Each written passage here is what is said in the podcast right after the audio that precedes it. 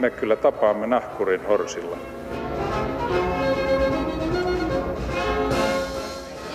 Mä sanoin, että minä juon nyt kahvia. Arvoisat kanssakulkijat, me, siis me ihmiset, olemme aina olleet hirmuisen kiinnostuneita omasta älykyydestämme.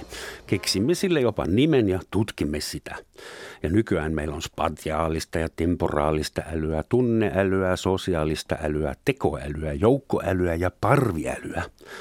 Ja äly on kuulemma ainakin meidän mielestämme se, mikä erottaa meitä muista eläimistä. Kaikista kiinnostavin kysymys lienee kuitenkin, mitä ihminen älyllänsä tekee. Ja jos älykyys auttaa elämässä eteenpäin, kuinka niin monet menestyksekkäät ihmiset ja maailmanjohtajat voivat olla täysin imbesillejä niin, että äly hoi. Älyllisistä ja älyvapaista asioista keskustellaan tänään täällä ja vieraina on Helsinki-filmin toimitusjohtaja, julkisälykkö, käsikirjoittaja Aleksi Bardi, huomenta. Huomenta. Ja aivotutkija Katri Saarikivi. Tervetuloa, kiitos. On älyttömän hienoa, että olette täällä. Itse kävin viime viikolla älykystestissä, mutta tulos oli onneksi negatiivinen. Luojan kiitos. Tämä piti laittaa heti alkuun. Ähm, aloitetaan Katrista, aivotutkija. Niin vähän tulee vielä mieleen, että sä viipaloit aivoja niin. laboratorion kellarissa öiseen aikaan. miten, aivo, miten sun aivotutkimus niin. näyttää käytännössä? Ja mä tutkin semmoisia aivoja, jotka on vielä siellä pääkopassa, jotka toimii. Eli eläviä aivoja. Eläviä, aivo, eläviä ihmisiä ja heidän toimintaansa ja sitä, että miten ne aivot selittää sitä ihmisen toimintaa. Että mitä siellä tapahtuu, kun mm. ihminen on vaikka empaattinen tai kun ihmiset tekee yhteistyötä. Empatia on vissiin ollut keskeinen termi sun työssä viime aikoina, Joo, eikö niin? Sä viime aikoina. työyhteisöjä tutkinut tai aivoja työyhteisöissä. Aivot työssä on viimeisin kirjasi nimi. Joo, just tälleen.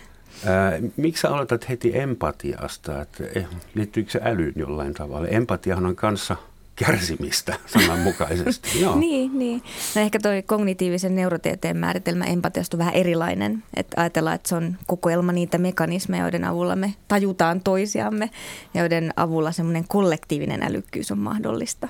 Mutta se ei ole sitä perinteistä kristillistä empatiaa, että ei ole. rientää apuun, kun joku on hädässä. Vaan. Ei oikeastaan, että tästä näkökulmasta empatia on vaan kyky niin kuin ymmärtää toista ja asettua toiseen asemaan ja kyky ja halu tehdä yhteistyötä.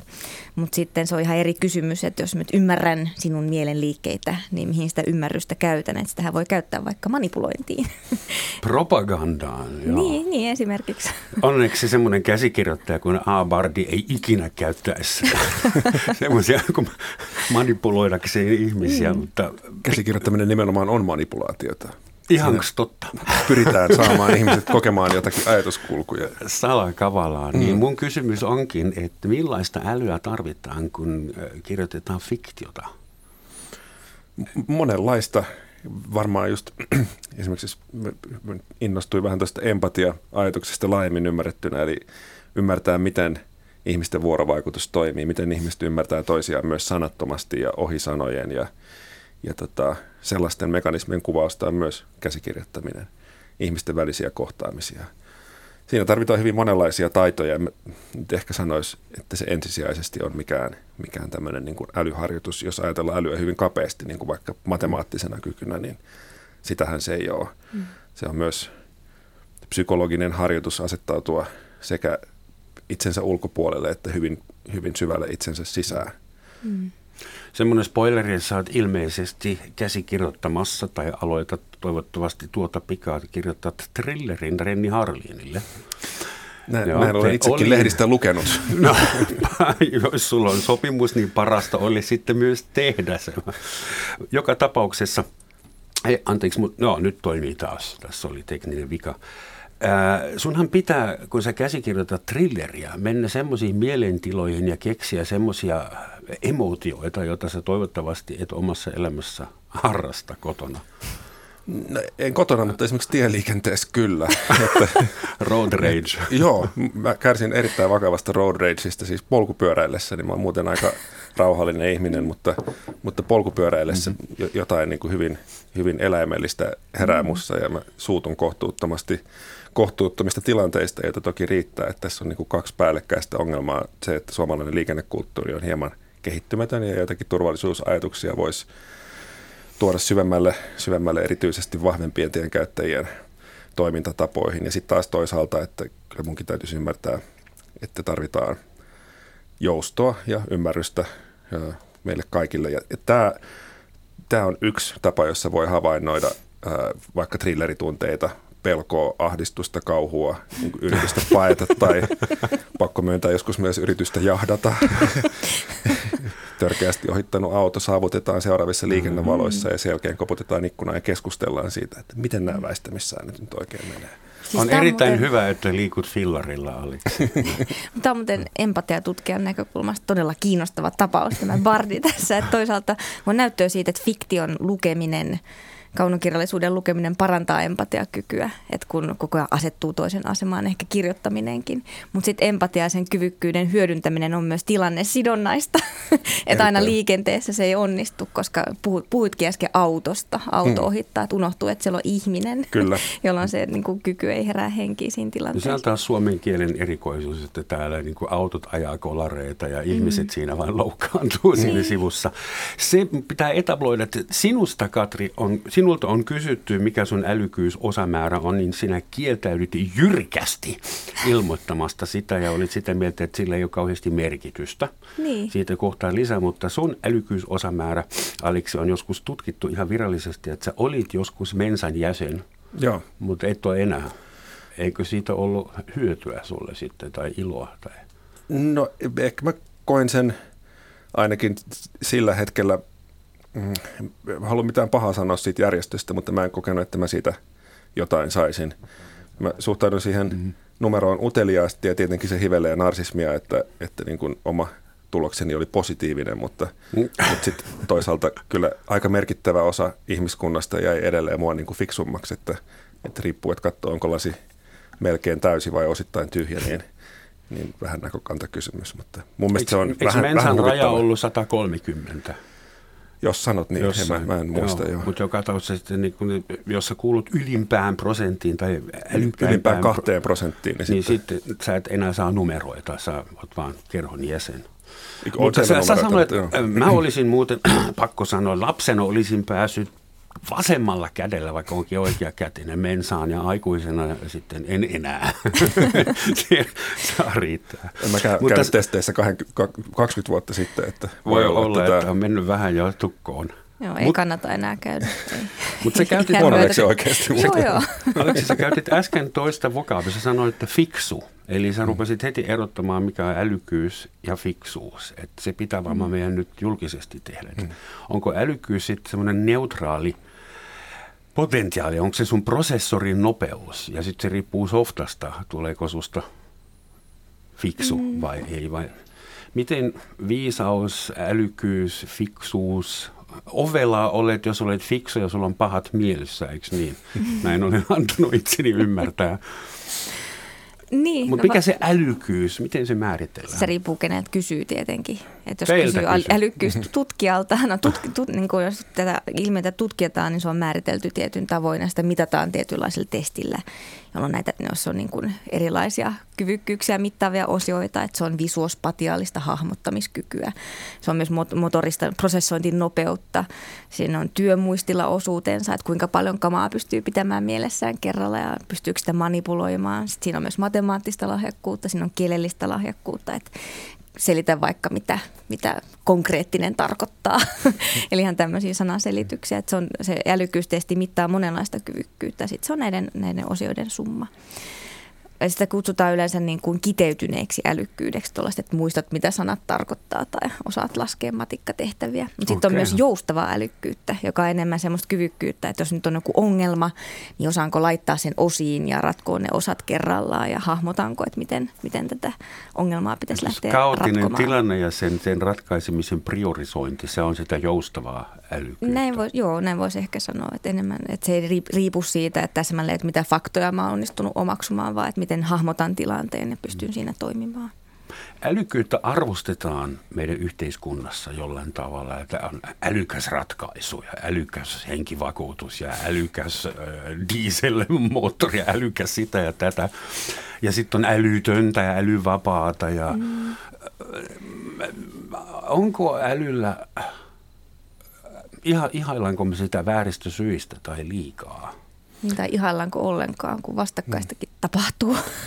Niin, siinä on, se on ehkä sama ilmiö, että mun mielestä älyä ihaillaan ensin liikaa. Ajatellaan, että jos joku ihminen on älykäs, niin että hän tietää sen takia paremmin, vaikka eihän sen henkilön ominaisuudella mitään merkitystä asiaa. Suomessakin on poliitikkoja, jotka vaikuttaa olevan todella älykkäitä, jotka puhuu ihan hirveitä asioita, joilla ei ole niin minkäänlaisia mm-hmm. järkeviä perusteita.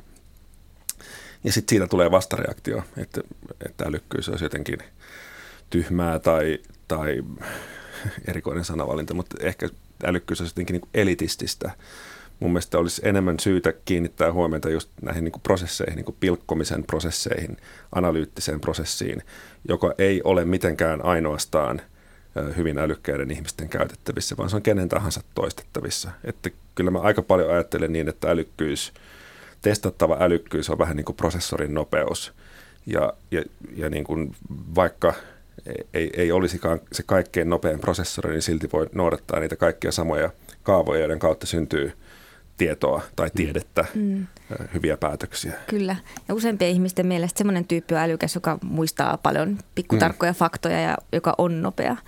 Mutta sitten täytyy miettiä, että mi- mihin asti ne faktat riittää mm-hmm. ja mitä muuta pitäisi osata, että voi toimia älykkäästi tässä maailmassa, että osaako soveltaa sitä tietotaitoaan ja että onko sitä ongelmanratkaisukykyä.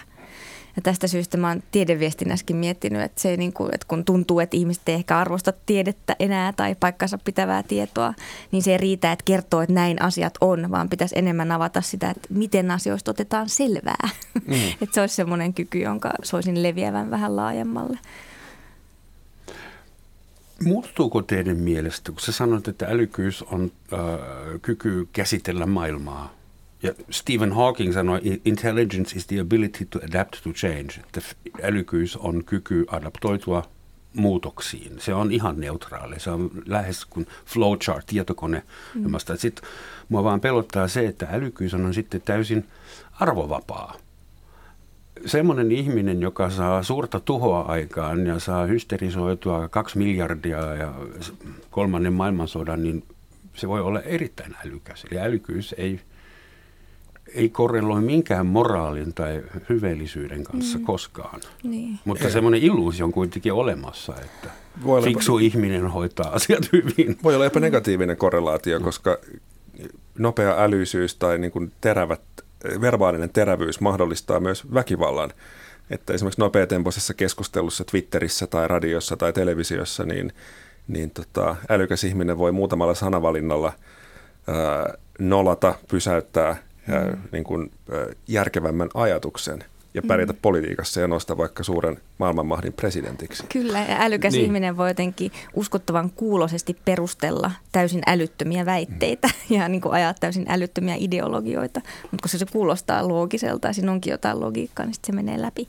Koska me edellytetään, että poliitikko käyttää omaa älykkyyttään ja omaa älyään ja potentiaaliaan niin sen homman hoitamiseen, johon hänet on valittu. Mm. Ja käytännössä suurin osa heistä hoitaa vain omaa pestiään ja puolustautuu mm. mahdollisia kilpailijoita ja seuraa ja vastaan ja käyttää sen koko älykkyyden tai lähes koko älykkyytensä siihen niin. oman asemansa niin. Sitten on valitettavasti näyttää, että jos jonkin asian käsittely politisoituu, niin sitten niin kuin päättelykyky sen asian piirissä heikkenee. että kun asioista tulee ideologiakysymyksiin, niin sitten ne ei enää, niin kuin, niitä ei kuulu tarkastella jotenkin rationaalisesti. Sitten on enemmän sitä, että mun täytyy olla tätä mieltä, koska mun jengi on tätä mieltä ja sitten niin kuin minua ei, ei sysätä syrjään.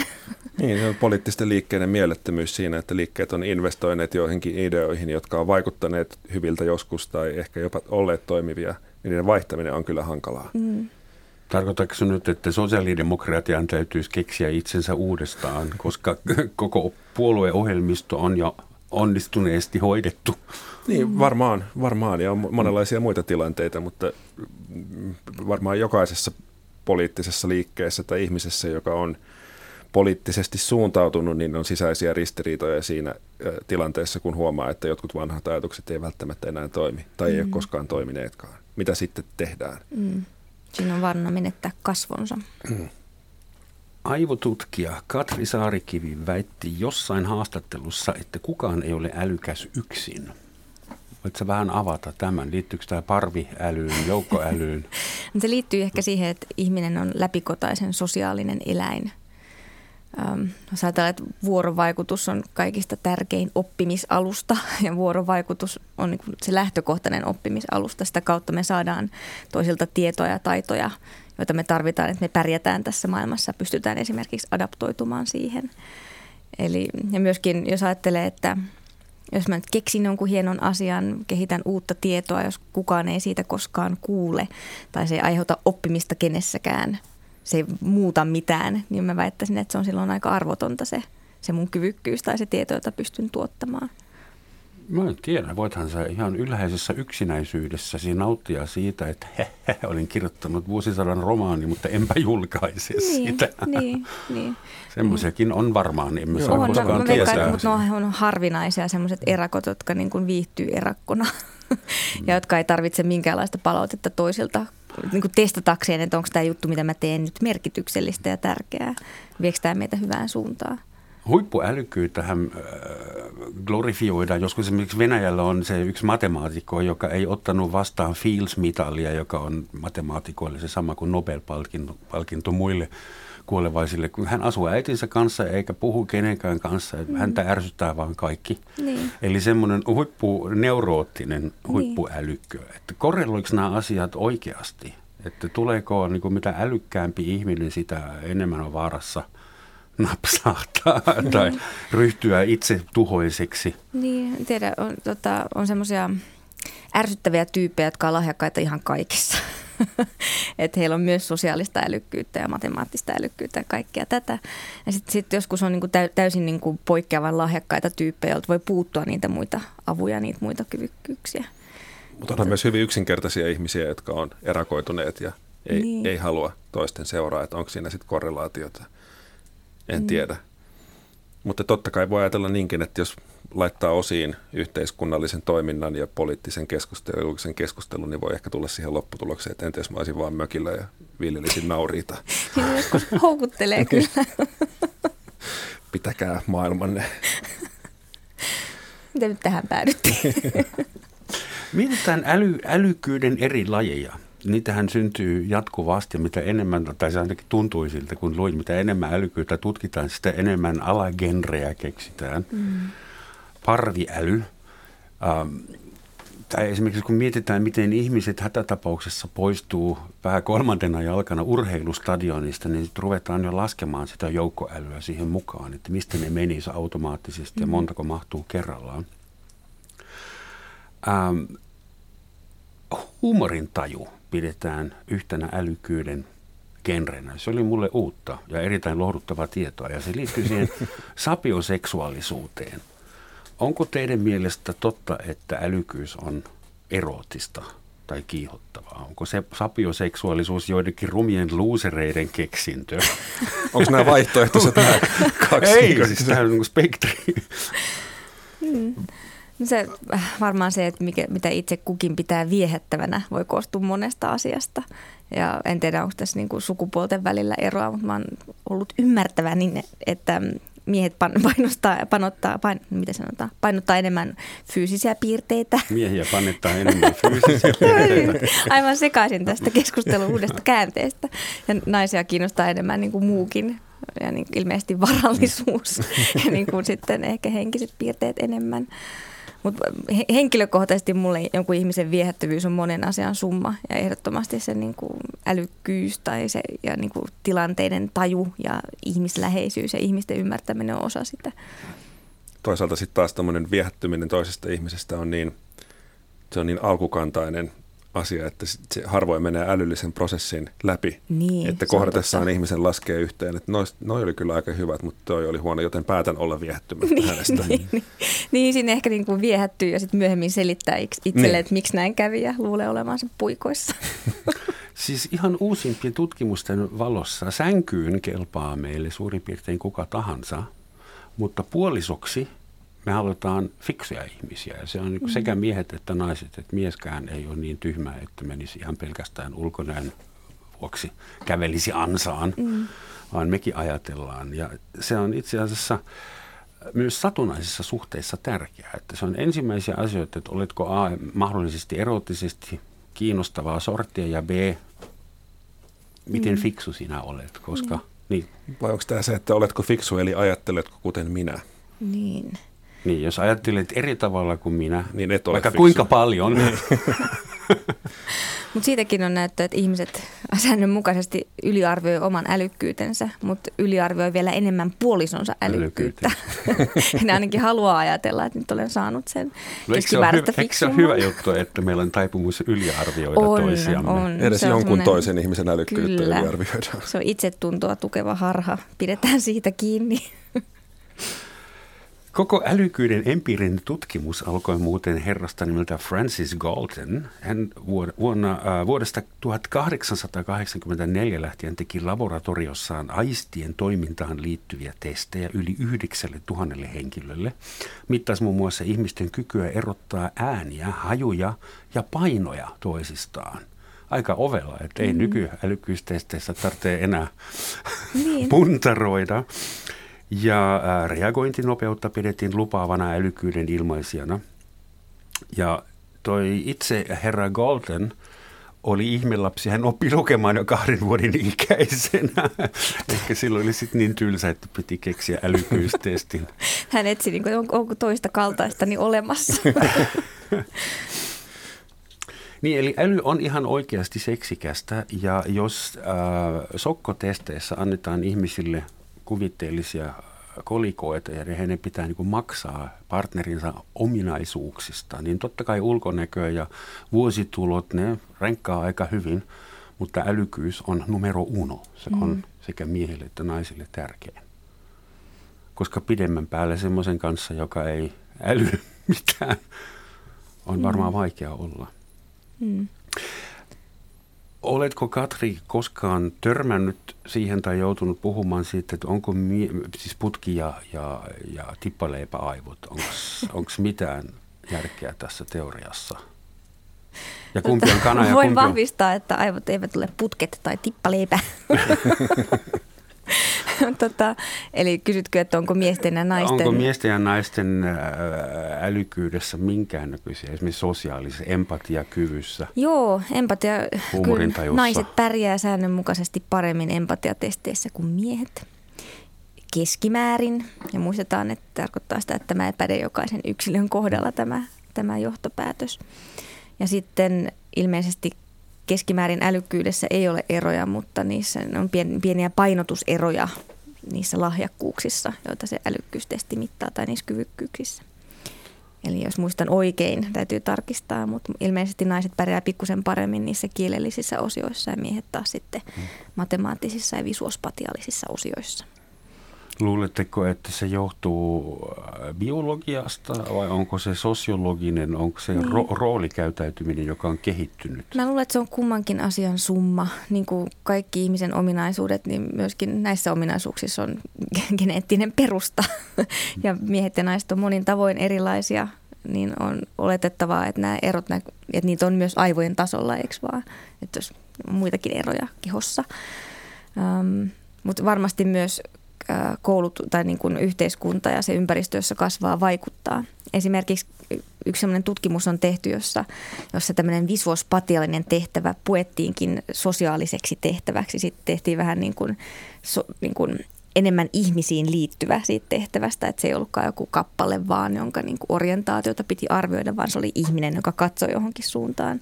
Niin kun se puettiin tämmöiseen sosiaaliseen kaapuun se visuospatiaalinen tehtävä, niin sitten sukupuolierot hävisi. Eli naiset pärjäsivät yhtä hyvin kuin miehet. Mä olisin kyllä varovainen siinä, että tehdään kauhean pitkälle meneviä johtopäätöksiä esimerkiksi tällaisten tulosten mm. perusteella, kun erot on kuitenkin aika pieniä. On. Niin kuin kaikkien ihmisyksilöiden älykkyydessä olevat erot on sitten loppujen lopuksi aika, aika pieniä, pieni. koska lähes kaikki ihmiset oppii lukemaan ja kirjoittamaan ja kävelemään, tekee, kävelemään niin. juoksemaan ja polkupyörällä tekemään mm. asioita, jotka on täysin mahdottomia millekään eläinlajille. Niin, niin mulle ja, eläinlajille. Ja aina yksilöiden väliset erot on isompia kuin tota, ryhmien, mutta jos kysytään, että onko ryhmäeroja, mm. niin kyllä niitä on. Ja mun mielestä sitä ei tarvitse mitenkään pelätä. että sellainen ei. maailma nyt näyttää olevan se, että onko sillä mitään relevanssia käytännön kannalta. Se on toinen kysymys. Et voi olla ehkä viisasta yrittää kohdata ihmiset ihmisenä, yksilöt yksilöinä. Se on aina viisainta. Et niin kun unohtaa ne omat vinoomat, syntyy ne sitten tieteen kautta tai muuten vaan. Mutta esimerkiksi älykkyystesteissä niillä pyritään mittaamaan jotain universaalista älykkyyttä, joka ei riippuisi äh, testattavan iästä, sukupuolesta, kulttuuritaustasta, ei edes vuosisadasta, mm. jolloin hän elää. Ja onko mitään järkeä yrittää kehittää semmoista, kun meillä on jopa eri veriryhmät, hyvät ihmiset. Emme nyt rasismia täällä propagoi, mutta että emme nyt olla ihan täysin samanlaisia kaikki. Niin. Eikä on... tulla koskaan olemaan. Että minkä, miksi meillä on se drive, miksi pitää keksiä älykkyystestejä? Niin. Mä luulen, että yksi perimmäinen syy on se, että ihminen on utelias ja meitä kiinnostaa, että mikä on, mikä on jaettu ja mikä ei. minkälaisia ominaisuuksia meistä löytyy, miten niitä voi mitata, miten ne eroaa esimerkiksi maantieteellisesti. Onko se itsensä kvantifioimisen ilo, niin kuin mm. niin, vaalla mutta... pitää käydä ja älykkyystestissä? Ja... Joo, kyllä se on uteliaisuus on mielestäni hyvä motivaatio ihan kaikkeen inhimilliseen toimintaan, tieteeseen ja taiteeseen. Ja onko sitä jotain hyötyä, niin se voi selvitä paljon myöhemmin. Mm. Suurimmasta osasta ei ole yhtään mitään hyötyä koskaan. Voi olla jopa haittaa. Joo, kyllä. Mutta itse älykkyydestä. Lähdetään nyt siitä, että te olette molemmat poikkeavan älykkäitä yksilöitä. Ettehän te muuten istuisi Millaista hyötyä, on ihan henkilökohtainen kysymys, nyt ei olla tuottaja tai aivotutkija, että onko teillä ollut hyötyä siitä, että teillä on hyvät hoksottimet vai onko se aiheuttanut lähinnä tuskaa vai molempia? Kuinka suhtaudutte omaan älykyyteenne? ehkä siitä oli hyötyä koulussa, ei tarvinnut hirveästi tehdä läksyjä, mistä taas oli se haitta, että kun myöhemmin elämässä on tullut aika paljon monimutkaista ja keskittymistä vaativaa mietittävää, niin, niin sitten semmoinen rutiini huolelliseen perehtymiseen on huono tai on pitänyt opetella aikuis, aikuisiällä. Mä en näkisi niitä eroja kauhean dramaattisina, että mä olen hyötynyt erilaisista yhteensattumista ja välillä satunnaisesti omasta neuvokkuudestani ja ja kärsinyt näistä molemmista ihan samalla tavalla kuin kaikki muutkin. En, en pitä sitä mitenkään ratkaisevan asiana. Ei ole risti, mikä pitää kantaa tämä älykkyys. Mä kysyn sen takia, että voisi kuvitella, että hy, hyvin älykkäillä ihmisillä on pakonomainen tarve asettaa itselleen aina uusia mahdottomampia haasteita. Mm. Niin. On, onhan se niin kuin, kyllä tuommoinenkin ajatus joskus käy mielessä, että se on niin kuin risti mutta sitten johtuuko se siitä älykkyydestä itsestään vai sitten jonkinlaisesta niin kuin, ä, itsekeskeisyydestä, narsismista, halusta ajatella omaa erityisyyttä ja selittää, selittää, selittää omia vastoinkäymisiä toisten virheillä. Niin sitä eroa mä en kyllä pysty itse tekemään. Että mikä se on se kirja? Onko se ruotsalainen kirja Omgiven av idioter? Tämmönen, tota- Idiotien tota, ympäröimä. Joo. Ja sehän on semmoinen hirveän vetoava otsikko, mutta mä luulen, että se veto aika moneen ihmiseen, eikä pelkästään niihin, jotka on käyneet tekemässä sen positiivisen testin. Onko teille tuttu sellainen elokuva kuin Ideoluutio? Ei. Se on vuodelta 2006, se perustuu, se on komedia, aika kulttimainen semmoinen. Se perustuu siihen, että älykkäät, hyvin koulutetut ihmiset ää, opiskelevat tohtoriksi ensin, kirjoittavat kirjoja, rakentavat taloja ja lykkäävät lapsen teon niin, että se on sitten ihan liian myöhäistä. Mm. Mutta taas kaikki tyhmät, elämän myönteiset lisääntyvät holtittomasti ja 100-200 vuoden kuluttua meidän maailma on täysin tyhmistynyt. Niin. Tätä... Ideolution suosittelen, se on A Good Love, Pop- popcorni-elokuva. Joo. Vähän rotu oppii samaan hintaan.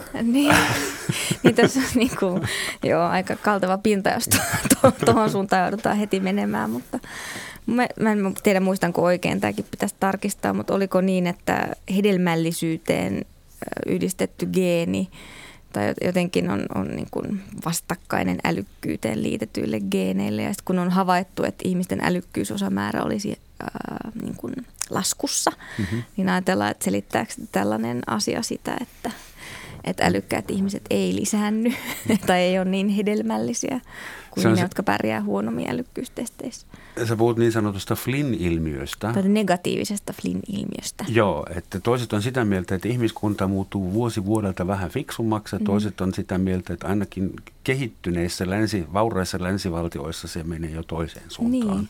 Tai ilmeisesti se meni niin, että pitkään älykkyysosamäärä nousi tai ihmisten älykkyys kehittyi ja jouduttiin koko ajan muuttamaan älykkyysosamäärätestin niitä normeja.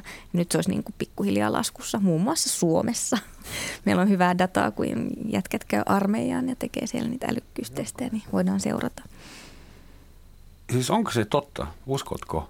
No näin on lukuisia tutkimuksia, jotka ovat, mm. jos on tämmöisiä tuloksia saatu, että se olisi laskussa, mutta sitten se syy, minkä takia, mikä selittää sitä, niin sit se onkin mm. vähän mutkikkaampi juttu.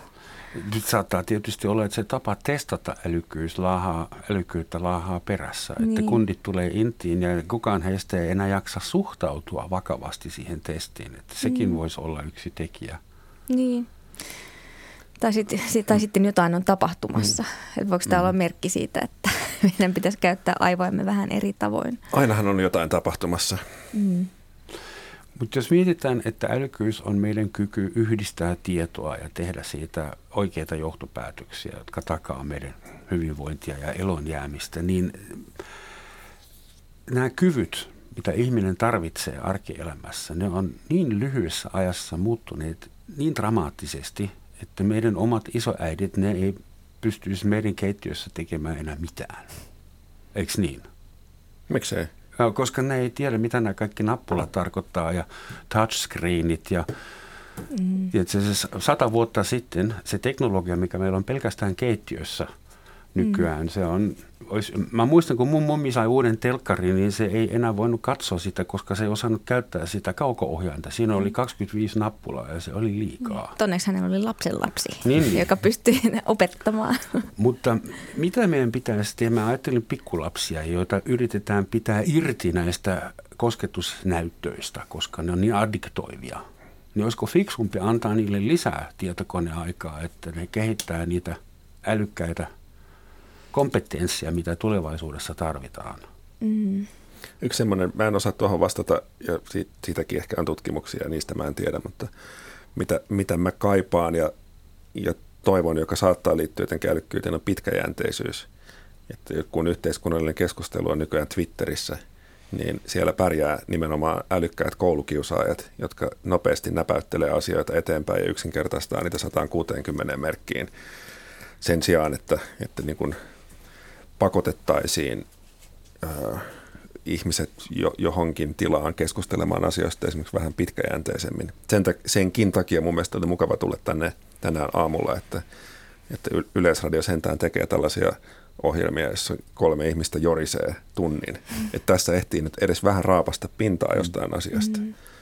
Itse asiassa Katrin yhdessä kirjoituksessa tai haastattelussa, voiko siinä aivotyössä kirjassa, sä äh, haukut multitaskaamista lyttyyn, niin sanoit, että semmoiseen ei pidä mennä, vaan ihmisten pitää nimenomaan keskittyä yhteen asiaan vähäksi aikaa. Muistatko itse? Mm.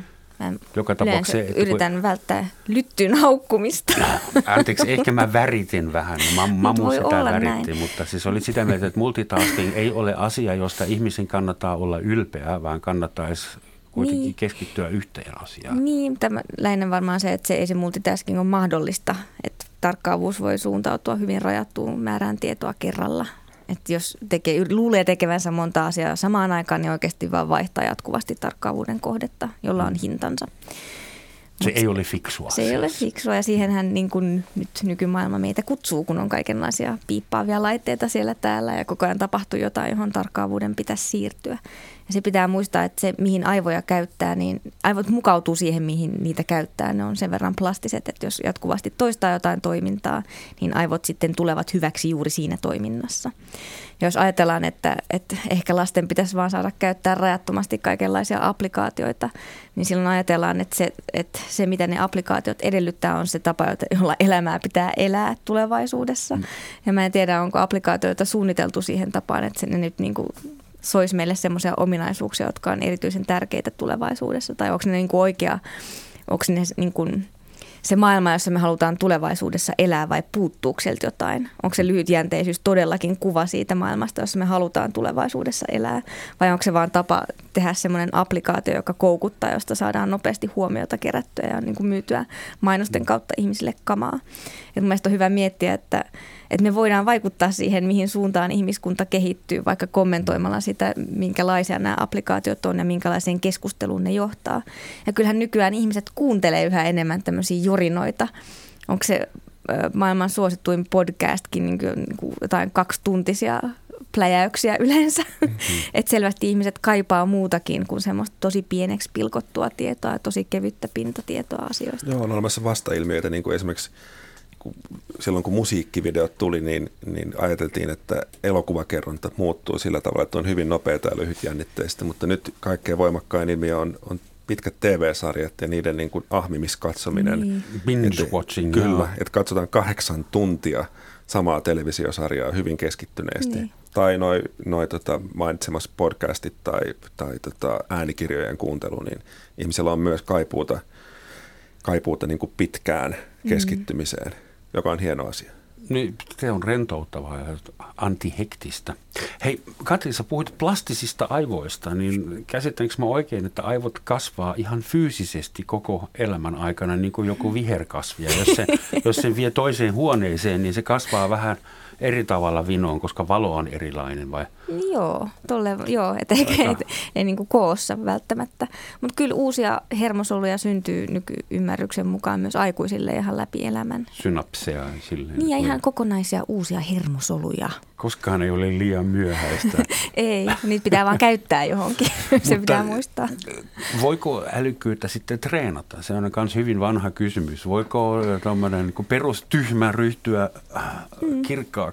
Joo, kyllä niin kuin älykkyystesteissä pärjäämistä auttaa se, että on treenannut, että on selvä tämmöinen harjoitusefekti ja mm. sitä pitää kontrolloida, että jos sama tyyppi tekee monta kertaa sen testin, niin kyllähän se suorituminen paranee. Ja toi onkin kiinnostava puoli mun mielestä älykkyydessä, että, että se kiinnostus ja sinnikkyys on semmoisia ominaisuuksia, jotka määrittää tosi paljon. Että voi olla, että ihminen on syntyjään tosi lahjakas matemaattisesti, että olisi niin kuin se mekanismisto siellä tallella. Mutta sitten jos se aihe ei mitenkään kiinnosta eikä hän, hänellä ole sinnikkyyttä niin kuin treenata sitä kykyä, niin ei sitä välttämättä kehitykään. Että, Mutta sehän on niinku emotionaalinen asia. Niin, siis motivaatio, siis motivaatio, uteliaisuus, kiinnostus. Kaikki nämäkin määrittää sitä, että miten ne kyvyt kehittyy ja mihin niitä käyttää. Se on myös yhteiskunnallinen kysymys, koska jos ajattelee nimenomaan älykkyyttä taipumuksena toimia analyyttisesti, osittaa asioita ja tehdä järkeviä ratkaisuja, niin yhteiskunnat voisi opetella sellaisia prosesseja ehkä mm. uudestaan, että poliittinen päätöksenteko perustuisi tutkittuun tietoon ja ääneen lausuttuihin tavoitteisiin ja argumentaatiossa kohdattaisiin aina argumentti argumenttina eikä liitettäisi sen esittäjän ominaisuuksia sen oikeellisuuteen. Tällaisia vanhoja hyveitä mm. myös opetella yhteiskunnallisesti. Se sanoo, että vanhoja hyveitä, että ne on niin vanhoja, Antiikin. että niitä ei varmaan koskaan ollutkaan. Joku vaan kirjoitti ne kauniisti heksametreinä paperille. Tai... Mutta se on hyvä kysymys, onko niitä koskaan ollut politiikassa vai onko se mm. niin kuin eri areena, jos tuota pääsee harrastamaan? Valtahan kuulemma turmele, turmeltaa, turmelee ihmistä ja ehkä se älykkyysosamäärä laskee sitten jonkin verran, kun olet jonkun ison organisaation pomo. Ainakin empatia saattaa laskea. Siinä on jonkin, yksi sellainen koe, jossa testattiin, sinne hilattiin toimitusjohtaja labraan ja sitten niitä pantiin kattelemaan kuvia, kun toisiin ihmisiin sattuu. Että oli vaikka valokuva siitä, että joku lyö vasaralla sormeen. Ja havaittiin, että näiden toimitusjohtajien aivot ei reagoinut toisten kipuun yhtä paljon kuin semmoisten ihmisten aivot, joilla oli vähemmän valtaa. Hierarkiassa alempi. Joo, toimitusjohtajan täytyy rakennusalan toimitusjohtaja. Miten on varma? Pianokonservatorio. Mutta miten sitten tuo meidän älykkyys ja tunteet sekoittuu? Jos älykkyys on semmoinen potentiaali, jota sä nyt esimerkiksi Aleksi käytät, kun sä kirjoitat jännittävän elokuvan, mutta sittenhän tulee nämä emootiot, että, ja niitähän on jotain seitsemän perusemootiota, mitä on inho, kateus, rakkaus, Kosto. Mitä? Kosto. No, hyvät käsikirjoitukset. Niin. Aleksi on varmaan samaa mieltä, että ihmiskunnan narratiiveja on, on hyvä peruspakkaus, josta voi ottaa. Jos. Joo, mm. kosto on tosi iso osa esimerkiksi toimintaelokuvien motivaatiota ja, ja tota, me ihailen suuresti Quentin Tarantinoa, mutta yhtäkkiä mä tajusin jossain kohtaa, että sen lähes kaikki elokuvat käsittelee kostoa ja ihannoi sitä. Ja se on mielestäni hirvittävä asia – se on todella surullista. Oletko tutkinut, oliko hänellä ehkä hankala äitisuhde tai jotain? Mä oon vaan katsonut niitä leffoja.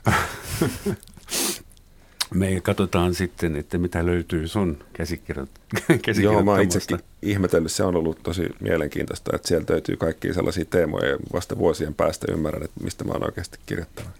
Ne ikään kuin vaan tulee. Että ikään kuin joku, ei nyt ääni pään sisällä, mutta, mutta että ikään kuin jostain tulee impulsseja ja ajatuksia, että tässä kävisi varmaan noin. Ja mm. sitten myöhemmin mä pystyn ajattelemaan, että mitä, mitä traumaa milloinkin on käsitelty. Mm. Saako kysyä ihan henkilökohtainen asia, hävettääkö sinua koskaan lukea omia vanhoja juttujasi? Joo, totta kai. No hyvä. lähtökohtaisesti. Se on siis normaalia lähtökohtaisesti. No. Äh, semmoinen pikku kysymys. Siihen löytyy vastaus jopa Mensan nettisivuilta. Äh, mutta kysyn teiltä, mikä teidän mielestä on älykkyyden ja lahjakuuden ero?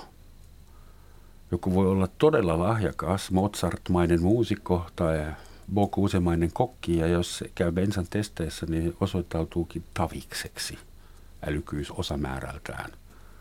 Mm. Mitä, mitä ero siinä on? Lahjakko on semmoista niin ongelmallinen käsite siinä, että se, se on lahja, että jotakin tuli valmiina, että oli niin hyvät geenit, mm. joten oli helppo oppia.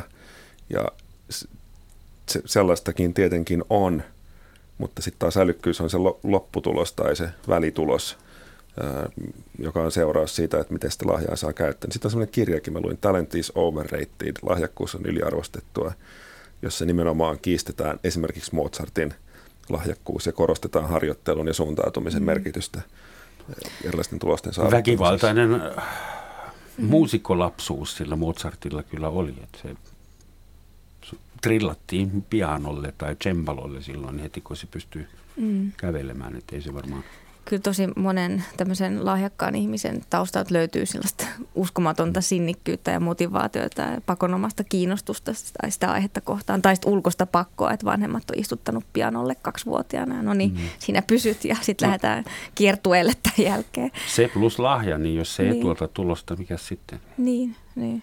Mensasta vielä kerran monta vuotta sitten sain esiintyä Mensalle. Helsingin Mensalla oli jossain hotellin takahuoneessa tapaaminen ja mua vähän pelotti tietysti mennä puhumaan mamuna niin Mensan edustajille ja että mitä fiksua mä niille nyt sanoin. Ja sitten mun ensimmäinen havainto oli se, että he olivat ihan normaaleja, tavallisia ihmisiä, miehiä, naisia, kaiken ikäisiä ja vähän semmoinen raihnaisehkö hotellin sivuhuone. Ja mä mietin, että jos nämä on niin kuin Helsingin fiksuimmat tyypit, miksi ne istuu täällä mun kanssa? miksi ne ei ole tekemässä tärkeitä asioita koko yhteisön edestä? Että mm. Miksi ne on ihan tavallisia bussikuskeja ja eläinlääkäreitä ja veroviranomaisia semmoista, että mm. se oli musta hämmentävää. Niin. miten me saadaan fiksut ihmiset niihin paikkoihin, missä tarvitaan? Missä niitä tarvitaan sun mielestä? No politiikka olisi ehkä ihan hyvä paikka aloittaa. Mm. Siellä lahjakkaat ja älykkäät ihmiset on tehnyt ihan hirvittävää tuhoa Suomessakin. On, on tota, halla on erittäin fiksu ja koulutettu ihminen ja, ja mielestäni hän on tuonut niin kuin älyttömyyttä politiikkaan. Että ei se oikein auta se, se, se tota, älykkyys itsessään mihinkään tota, hmm. oikeisiin – oikeisiin ratkaisuihin. Ja sitten jos mietitään vielä, tota, kun sä puhuit lahjakkuudesta, ja jos, jos äly olisi lahja, niin eikö lahjassa ole ideana se, että annetaan jotain ilman vastavuoroista toivomusta. Mm. Että jos mä annan lahjaksi lyykynän, niin mä en oleta sulta mitään takaisin. Se on lahjan määritelmä, niin. Niin onhan ihmisellä esimerkiksi oikeus todeta, että olen huippuälykäs, pystyisin ydinfysiikkaan, mutta on rennompaa ajalla bussia, joten valitsen niin. Käytän mm. lahjaani sitten vaikka mökillä jonkun vajan rakentamiseen, että rakennan sen hyvin älykkäästi. Sehän menee niin, että jos, jos vaikka olisi minkälaisia lahjoja tai minkälaiset niin kuin aivot, joiden avulla voisi tehdä vaikka mitä, niin jos se asia ei kiinnosta, niin tuskin siihen ryhtyy. Että kyllä ne kiinnostuksen kohteet ja motivaatio varmasti, niin kuin sanoit, ajaa ohi siitä, että mitä lahjakkuuksia sattuu löytymään. Onko teille homo ludens tuttu eläinlaji, mm. leikkivä ihminen. Kyllä. Joku hollantilainen kulttuuriantropologia nimeltä Hoisinga julkaisi vuonna 1938 paksun kirjan. Huono aika julkaista tosi tärkeä kirja. Ja hän on sitä mieltä, että leikkiminen eli leikkivä ihminen, homo ludens, on, mm. on äh, se ehkä meidän tuleva se laji, johon joksi me kehitymme. Ja hän on sitä mieltä, että äly ja leikkiminen ja koko sosiaalinen perusrakenne, ne on sama asia. Että leikkiminen on se, joka tekee meistä fiksuja ja Mm. Niin voisi ajatella, että leikkiminen on sitä, että hyödyntää mielikuvitustaan ja niin kuin tekee sitä, mitä, mikä kiinnostaa ja soveltaa jotenkin niitä lahjojaan tai ominaisuuksiaan toisten ihmisten kanssa. Joskus mietin, että kyllähän niin kuin työelämäkin on aikamoista leikkimistä. Mm. että se nyt olisi tuommoinen toimittaja tässä ja tämä nyt olisi tällainen asiantuntija mm. ja siinä on taiteilija. Toi tulisi tuolta ja sanoisi sitä. niin. Sitten ne siellä kuuntelis. Mm. Mutta meillä on eri sääntöjä, kun me leikitään. Et mm. Esimerkiksi aikuinen ei opi enää vieraita kieliä niin hyvin, koska me emme enää kehtaa harjoitella yksinäisiä, yksittäisiä tavuja julkisilla paikoilla, kun bla, bla, bla, bla, mm. koska se vaikuttaa daijulta. Niin. Mutta nelivuotias voi tehdä sitä ja näin he oppivat paljon enemmän ja paljon nopeammin. Kuulin tällaisen tarinan postista, että postinjakajana työskenteli henkilö, joka – joka tota, oli aika hyvä hahmottamaan, että miten niitä piirejä kannattaisi jakaa ja miten, niin kuin, missä järjestyksessä. Ja se muutti ensin omaa toimintaansa ja sitten kollegoilleen selitti, että entä jos me jaettaisikin näin, mm. niin se olisi kaikille tehokkaampaa. Ja sehän palkattiin sitten sinne niin kuin ihan tekemään niitä suunnitelmia sinne ylöspäin. Mutta se oli ihan tavallinen tallaaja, joka, joka vaan katsoi, että eihän siinä ole mitään järkeä, että me mennään noin. Että jos me jaettaisikin tosta, mm. niin kaikilta säästyisi aikaa. No mutta terve maalaisjärki tai niin sanottu terve järki, se on varmaan taas vähän eri asia kuin äly. No, äly on varmaan näissä kaikissa se, se eteerisin ja teoreettisin. Ja... Niin. Mutta ehkä toi just sitä joustavaa älykkyyttä sen semmoisen kiteytyneen sijaan, että ei muista, että osaa ratkaista ongelman. Hmm. Se on itse asiassa aika monimutkainen ongelma on, että mitä kautta kannattaa kulkea reittejä, miten hmm. jakaa, jakaa alueita ja noin. Se ei ole niin yksinkertaista kuin normaali maalaisjärki pidän sitä ongelmallisena sitä käsitettä, e, no siis se maalaisetuliite siinä jo alun perinkin on, on jotenkin niin kuin erikoinen, että miten se liittyy, miten se liittyy niin kuin siihen kohtaan tuotantoketjuun, jossa ollaan. Se on epä- tai antiakateeminen. Niin, arkijärki. Se on, arkijärki. Se, se on ehkä niin kuin, siinä puolustetaan intuitiivisuutta analyyttisyyden kustannuksella ja, ja se on kyllä ongelma. Intuitio on erittäin vaarallinen ja harhaanjohtava työkalu. Mm. Mielenkiintoinen – tärkeää. Intuitio on suorastaan tyhmä. Sehän kertoo sulle, että aurinko kiertää maapalloa. Kyllä. Mikä todistetusti. Intuitio pätee sellaisissa asioissa, kun se lopputuloksen arvoa voi arvioida niin kuin tunteiden perusteella. Että kyllä kannattaa intuitiivisesti valita, että kumman paidan ostaa, koska liittyy kummasta tykkäät enemmän. Mutta en intuitiivisesti niin kuin päättäisi vaikka syöpähoidoista, että mistä tulee niin kuin parempi fiilis. Kyllä mä veikkasin, että sä nimenomaan syöpähoidosta päättäisit ihan fiilispohjalta. Niin. Koska no, nämä tilastot, joita sulle luetaan sängyn niin. reunalla, niin ne aiheuttaa sinussa tunteita. Ja mä väittäisin, Kyllä. että ihminen tekee kaikki päätöksensä ei rationaalisista, vaan emotionaalisista tai vielä alhaisimmista. Itse asiassa mä oon täysin samaa mieltä sun kanssa, mutta siitä pitää olla tietoinen, että kuinka paljon ne omat tunteet vaikuttaa. Mutta... Ihminen voi vaikuttaa myös tunteisiinsa omalla mm. tietoisuudellaan, esimerkiksi mm. hankkimalla tietoa. Mm. Mutta niin jos mietitään, puhuit aikaisemminkin tun, tunteista ja niiden merkityksestä. Tunneäly. Tunneälystä. Viisi minuuttia aikaa hoidetaan se. Mutta tuli hyvin nopeasti on nimittäin käynyt ilmi, että tunteet on koko ajan päällä. Niitä ei voi mitenkään erottaa niin kuin järkeilystä tai muusta ajattelusta. Ja sitten on semmoisia ihmisiä, joilta on tuhoutunut yksi aivojen alue, joka on tärkeä tunneinformaation käsittelyn kannalta. Ja siinä tapahtuu silleen, että ne ihmiset on kykenemättömiä niin kuin ihan kaikenlaiseen päätöksentekoon niin kuin just siihen, että otanko kahvia vai teetä, jolloin elämästä tulee täysin mahdotonta. Mm. Eli se intuitio tai tunteet, tunteet on niin kuin tärkeyden signaaleja, ne ohjaa meidän järkeilyä ja päätöksiä ihan koko ajan, että niiltä ei voi välttyä. Mutta jos miten tuommoinen potilas, anteeksi, miten tuommoinen potilas pärjäisi esimerkiksi älykkyystestissä, jos ei osaa päättää, että ottaako teetä vai kahvia? En ei tiedä. Ollenkaan. En tiedä. Sitä on varmasti tutkittu, mutta minä en muista. Mikä osa aivoista se on, jonka pitää olla rikki? Se oli jokin osaa... etuotsalohkojen alue, olisiko ollut tuossa Joo. orbitofrontaalisella korteksilla. Se on niin todella ilkeitä, koska me, meidän maailmassa pitää tehdä yhä enemmän päätöksiä per aikayksikkö. Kun kännykkä sanoo bling plong, niin katsonko vai enkö katso, meninkö niin. ensin vessaan vai? Niin. Ja ne ehkä puhuttelikin sitä intuitiota, että katson, niin kuin, se on niin kuin refleksi, joka sieltä tulee. Todella ilkeä. Oscar Wilde oli sitä mieltä, että äly ei ole vakava asia, eikä ole ikinä ollutkaan. Se kuulostaa jo sympaattiselta ja hän jatkaa, että se on pelkkä instrumentti, millä soitetaan, ei muuta. Ja mm. sitten suomen kielihän on vähän vajaa tässä, kun sana play mm. uh, on teille soittaa, mutta englanniksi se tarkoittaa myös leikkiä, to play. Mm. Ja näytellä. Ja näytellä, to play a role, to play an instrument, to play bingo. Oletteko, miten te nautitte omasta älykkyydestänne? Onko teillä semmoisia hetkiä, että mietit, että ah, kiva olla fiksu. Onneksi en ole tyhmä.